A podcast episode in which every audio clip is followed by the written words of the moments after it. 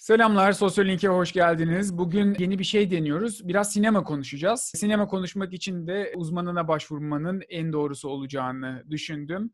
Ve yanımızda Ali Deniz Şenöz var. Sinema eleştirmeni ve Altyazı Sinema Dergisi müdürü. Hoş geldin Ali. Hoş bulduk, merhaba.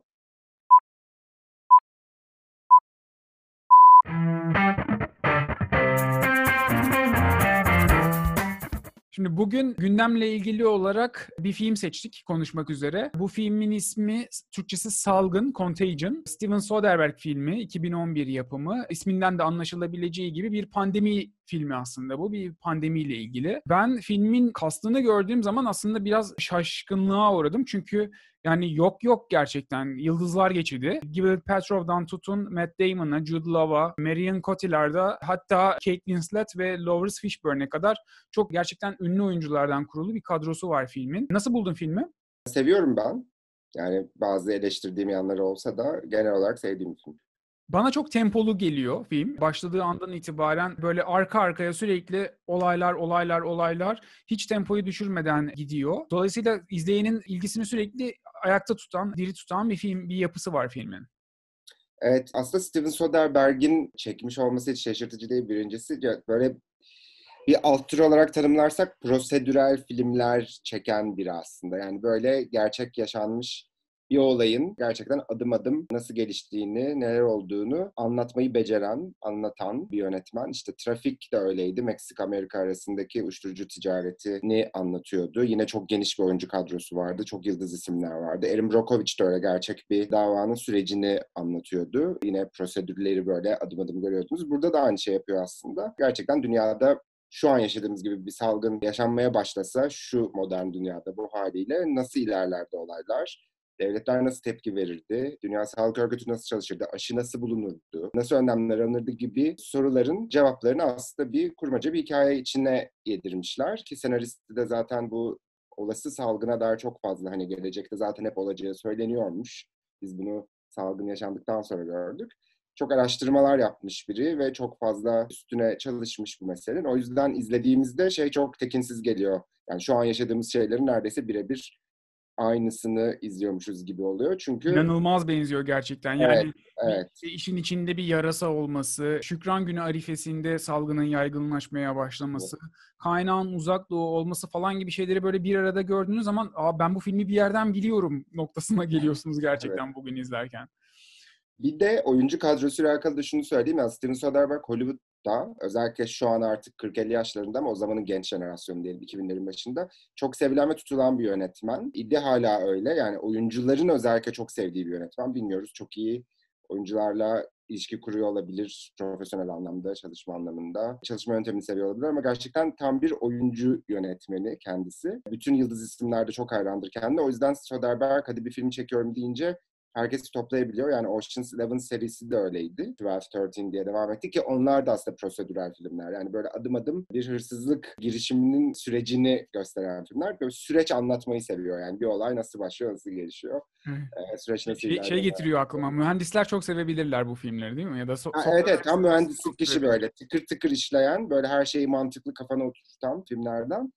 Bir de bu filmde ama bu yıldız oyuncu kullanma meselesi başka türlü değişiyor. Çünkü aslında Hollywood'daki yıldız sisteminden bahsetmek lazım. Yıldız oyuncular sonuçta ana akım Hollywood filmlerinde başrolde oynarlar. Gerçekten asıl hikayenin kahramanıdır. Bütün filmi öyküyü götüren kişilerdir filmlerin içinde. Ve genelde başlarına kötü bir şey gelmez kahramanlar. Yani son, böyle filmin yarısında ölmezler ya da filmin 15. dakikasında ölmezler. Ama burada... Spoiler alarmı verelim hemen.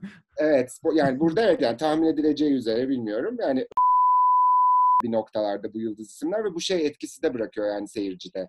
Yani gerçekten işte bütün filmi götürmesi beklenen bir kişinin hemen filmin 10. dakikasında ölmesini yarattığı şok aslında durumun ne kadar aslında hiç hiyerarşi, güç ilişkisi, ün, şan, şöhret tanımadığına dair de bir e, his ve duygu geçiriyor izleyiciye. Yani hepimizin aslında eşit şartlar altında hani bu tehlikeyle karşı karşıya olduğumuzu görüyoruz. Her an herkesin ölebileceği, hemen her, her an herkesin başına bir şey gelebileceği çok tekinsiz ve tehlikeli bir durum olduğunu anlatmanın bir yöntemine dönüşüyor bence bu çok oyuncu, çok yıldız oyuncuyu filmin içinde barındırmak. Bence çok iyi bir nokta yakalamışsın. Ben de kendimce yakaladığımı düşündüğüm birkaç noktadan bahsetmek istiyorum burada. Şimdi bu felaket filmleri janrasında aslında bir takım tercihler yapıyor filmin yönetmenleri genellikle. Benim gördüğüm şu, birinci tercih felaketin kaynağına ilişkin oluyor. Yani burada bazen içsel bir kaynak yani işte herkesin yaptığı işte bir ekolojik kriz vesaire gibi bir şeyin kaynağı oluşturduğu bir felaket mümkün olabiliyor. Bazen de tamamen dışsal bir kaynak. İşte göktaşı geliyor ve vuruyor. Aslında bununla ilgili yapabileceğimiz bir şey yoktu. Film bu anlamda içsel bir kaynağı odağa alarak aslında sorumlu bir davranış gerçekleştiriyor ve bence bu janrada doğru seçimlerden bir tanesini yapıyor. Kendimce tabii çok subjektif bir şeyden bahsediyorum ama bence doğru bir tercih yapıyor. Bundan sonra felakete verilen toplumsal yanıtın nasıl olacağıyla ilgili filmin devamında yine bir başka tercih noktasına geliyor yönetmenler. Burada da ya barbarlığı tercih ediyorlar, bir kaosu tercih ediyorlar ya da aslında felaketin üstesinden dayanışmayla gelinmesini tercih etmek gibi bir noktaları var.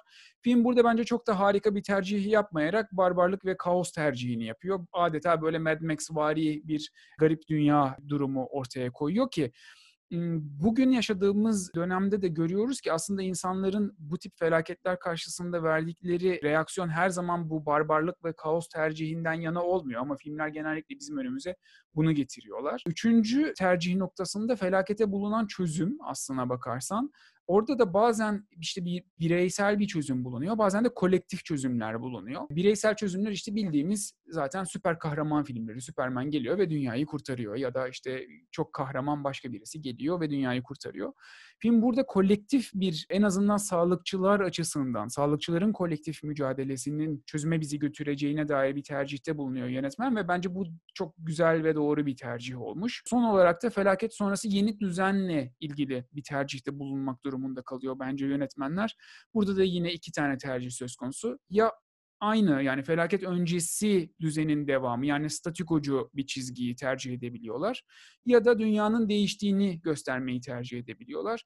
Burada yönetmen statikocu bir tercihi ortaya koymuş gibi gözüküyor. Benim yani noktası o filmin bu arada. O yüzden çok güzel tespit ettin onu. Değil mi?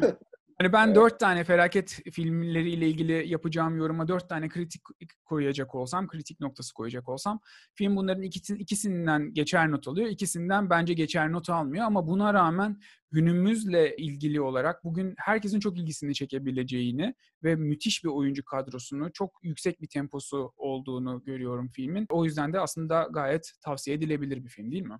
Evet, herkesin izlemesi gerekiyor. Bayağı çok tanıdık gelecek her şey. Çok teşekkür ederim vakit ayırıp bizimle konuştuğun için. Seninle bunu tekrar tekrar yapmak istiyoruz. Başka film tercihleri, başka film tavsiyeleri ve filmi izlerken nasıl başka bir gözle bakabileceğimizle ilgili bizi izleyenlere aslında ufak da olsa bir ön çalışma yaptıracağımız bir program dizisi yapmak istiyorum seninle. Tekrar teşekkürler geldiğin için. Ben teşekkür ederim. Görüşürüz. Bay bay.